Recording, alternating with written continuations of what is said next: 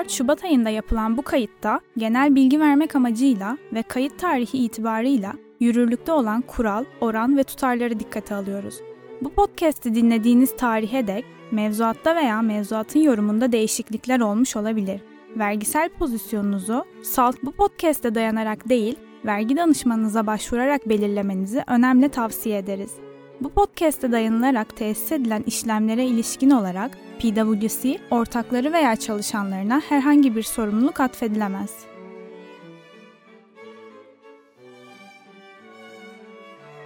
Merhabalar. Ben PwC Türkiye ortaklarından Umurcan Gago. Yatırımlarını finansal varlıklarda değerlendiren ve herhangi bir nedenle uykusuzluk sorunu çeken dinleyicilerimiz için hazırladığımız bu podcast serimizde Türkiye'de yerleşik gerçek kişilerin finansal yatırım araçlarından elde ettikleri gelir ve kazançların vergilendirilmesini ele alıyoruz.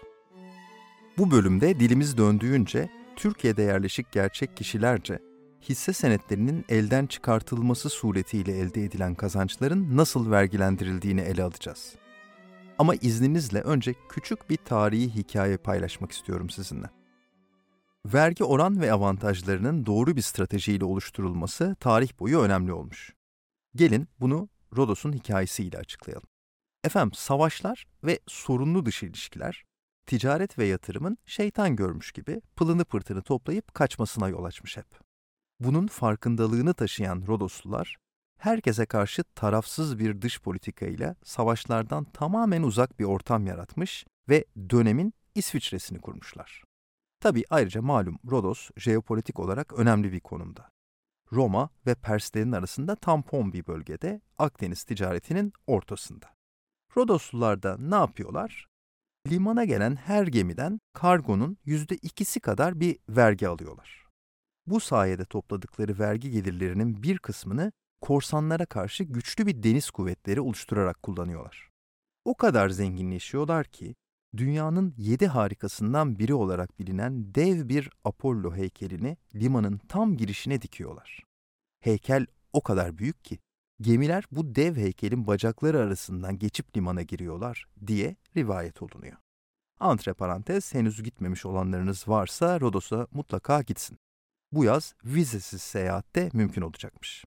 Gittiğinizde bu heykeli göremeyeceksiniz gerçi çünkü milattan önce 225 yılında büyük bir deprem oluyor ve heykel sulara gömülüyor. Fakat Rodos'u yıkan deprem olmuyor. Roma Senatosu Roma'nın Makedonya ile savaşı sırasında yine tarafsız kalan Rodos'a böyle stratejik ortak olmaz olsun, kandırdılar bizi, terörist bunlar filan deyip sinirleniyor. Donanma gönderip savaşa girmek yerine bugün sanctions yani yaptırımlar olarak bildiğimiz silahı kullanıyor.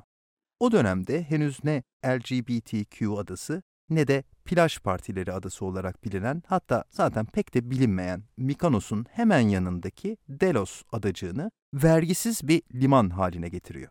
Sonuç ne oluyor? Amerika Birleşik Devletleri ve Avrupa Birliği'nin Rusya yaptırımları gibi olmuyor. Bir yıl içinde Rodos'tan geçen ticaretin %85'i Delos'a kayıyor. Roma Senatosu intikamını almış ve mutlu. Fakat gel zaman git zaman Rodosluların artık mücadeleyi bıraktığı korsanlık yeniden ortaya çıkmasın mı? Senato, korsanlarla mücadele için başına daha büyük bir dert alacağını bilmeden General Pompei o hal valisi ilan edip süper yetkilerle bölgeye gönderiyor. İşte efendim o general ve başta kankası, kayınpederi, sonra da düşmanı olacak olan Jules Caesar bu yetkilerle öylesine güçleniyorlar ki Cumhuriyet ve Senato'nun sonunu getiriyorlar. Yöneticiler için bu kıssadan hisse şu. Siz siz olun, 2-3 adım ötesini düşünmeden vergi teşviği falan getirmeyin. Artık gelelim bugünkü konumuza. Bir soru ile başlayalım. Hisse senetlerinin elden çıkartılmasından elde edilen kazanç ne demek? Bir yatırımcı sahibi olduğu hisse senetlerini üçüncü kişilere satar ve buradan bir kazanç elde ederse biz vergi dilinde buna alım satım kazancı veya kazanç diyoruz. Mesela kar payları yani temettülerde olduğu gibi menkul sermaye iradı demiyoruz. Peki elden çıkartmak tam ne demek? Vergi mevzuatımıza göre elden çıkartma deyimi hisse senetlerinin veya daha geniş anlamda finansal yatırım araçlarının satılmasını, bir ivaz yani bir bedel karşılığında devir ve temlikini, trampa edilmesini, takasını, kamulaştırılmasını, devletleştirilmesini, ticaret şirketlerine sermaye olarak konulmasını ifade ediyor. Akla hemen bir soru daha geliyor. Her virman, her transfer bir elden çıkartma mıdır? Hayır değildir. Bir transfer, devir veya virman satış dışında başka amaçlarla da yapılabilir. Mesela ödünç vermek amacıyla yapılabilir, teminat vermek amacıyla veya bağış için yapılabilir ve bunlar elden çıkartma değildir. Vergi hukuku bunlara başkaca sonuçlar bağlayabilir. Mesela bağıştan bahsediyorsak o zaman aklımıza intikal vergisi gelecektir. Ama biz bu seride bunlara girmiyoruz. Biz az önce söylediğim gibi elden çıkartmak suretiyle elde edilen kazançların gelir vergilemesini ele alıyoruz. Evet, böylece temel bazı kavramları anımsatmış olduk. Peki, gelir vergilemesi açısından elden çıkartılarak kazanç elde edilen hisse senetlerinin hangi şirket veya şirketlere ait hisse senetleri olduğu fark yaratır mı? Evet, yaratır. Yatırım yaptığınız hisse senedinin Türkiye'de yerleşik bir şirkete mi ait olduğu yoksa yabancı bir şirkete mi ait olduğu, Borsa İstanbul'da işlem gören bir hisse senedi olup olmadığı gibi daha pek çok duruma bağlı olarak vergileme kurallarımız değişiyor. Dikkat ettiyseniz gibi dedim çünkü başkaca alt ayrımlar da var. Aklınızda kalmasını umduğum husus şu. Hisse senedinin hangi şirkete ait olduğu gelir vergilemesinde fark yaratıyor. Buna dikkat edelim lütfen. Borsa İstanbul'da işlem gören menkul kıymet yatırım ortaklığı dışındaki hisse senetlerinin satışından elde edilen kazançlar yüzde sıfır oranında stopaja tabi. Bu yüzde sıfır stopaj nihai vergi. Yani bu kazançlarınız için beyanname vermiyorsunuz. Bunlarda hayat çok kolay yani. Şunu da bir parantez açıp hatırlatalım. Menkul kıymet yatırım ortaklıkları pay senetleri alım satım kazançları %10 oranında stopaja tabidir. Bu da nihai vergi. Yani bu kazançlarınız için de beyanname vermiyorsunuz. Ayrıca bu pay senetleri bir yıldan fazla süreyle elde tutulursa stopaja tabi değil. Ama biz menkul kıymet yatırım ortaklıklarını ayrıca ele alacağız ileride. O nedenle şimdilik bu parantezi kapatalım. Borsa İstanbul'da işlem gören ve bir yıldan fazla elde tutulan hisse senetleri için hayat daha da kolay. Hem bu tür işlemler stopaja tabi değil hem de genel hükümler çerçevesinde beyanname de vermiyorsunuz.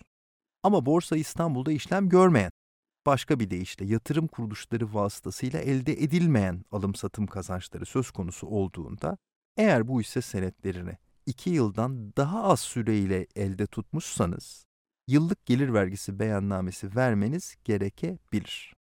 2 yıldan daha uzun tuttuysanız yine beyanname vermenize gerek yok. Başka bir sebeple beyanname veriyor olsanız bile bu kazancınızı o beyannamenize eklemenize gerek yok. 2 yıldan daha az süreyle tutulduktan sonra elden çıkartmış ve kazanç elde etmişseniz ne yapacaksınız? Eğer elden çıkardığınız ay hariç olmak üzere söz konusu hisse senedinizi iktisap ettiğiniz yani aldığınız tarihten itibaren üfe artış oranı %10 veya üzerinde olduysa alış bedeliniz yani söz konusu hisse senedini alırken ödediğiniz tutarı üfe artış oranı ile endeksliyor, vergiye tabi kazancınızı bu surette hesaplıyorsunuz. Sonra bu kazancı yıllık gelir vergisi beyannamenizle beyan etmeniz gerekiyor. İktisap tarihi ne demek? Genel olarak hisse senetlerinin iktisap tarihi olarak hisse senedi üzerinde tasarruf hakkına sahip olunan tarih dikkate alınır. Ama rüçhan hakkı kullanmak suretiyle itibari yani nominal değeri ödenerek sahip olunan hisse senetlerinin ve bedelsiz olarak sahip olunan hisse senetlerinin iktisap tarihi olarak kök hisse senetlerinin iktisap tarihleri esas alınıyor. Peki bir de ayrıca aynı türden veya başkaca Borsa İstanbul dışı hisse senetlerini alıp sattıysam ve bundan da zarar ettiysem. Bu zararı düşme şansım var mı? Evet var. Aynı yıl içinde birden fazla Borsa İstanbul dışı hisse senedinin satılmış olması halinde bunların kazancı, zararı birlikte hesaplanır. Yani alım satımın birinden doğan zarar diğerinin karından mahsup edilebilir. Beyana tabi kazancı belirlerken düşebileceğim giderler nedir? Varsa alım satım komisyonu, varsa vergi resim ve harçlar, ne bileyim BSMV gibi, varsa hisse senetlerinin muhafazası için yapılan depo etme ve sigorta giderleri gibi giderler düşülebilir. Varsa diyorum çünkü bunlar pek nadiren karşımıza çıkıyorlar. Kredi kullanarak bu yatırımı finanse etmişsem, krediye ait faiz ve benzeri masrafları düşebilir miyim? Maalesef hayır. Yatırımınızı ticari faaliyet kapsamında yaptıysanız olabilirdi belki ama daha önce de söylediğim gibi biz bu seride ticari faaliyet kapsamında elde edilen gelir ve kazançları kapsamıyoruz. Söz konusu hisse senetleri, yurt dışında kurulu bir şirkete ait hisse senetleri ise yine aynı kurallar mı geçerli? Hayır. Bir kere iki yıldan fazla veya az elde tutmuş olmanızın önemi yok. Yani Türk lirası cinsinden elde edeceğiniz kazancınızı beyan etmeniz gerek. Dolayısıyla kur farkından doğan kazançlarınız da o aşamada vergiye tabi olacak demektir. Ama en azından az önce açıkladığım endeksleme imkanı var. Yabancı hisse senetlerini Türkiye'de faaliyet gösteren bir yatırım kuruluşu üzerinden alıp satmış olmam durumu fark ettiriyor mu? Maalesef hayır.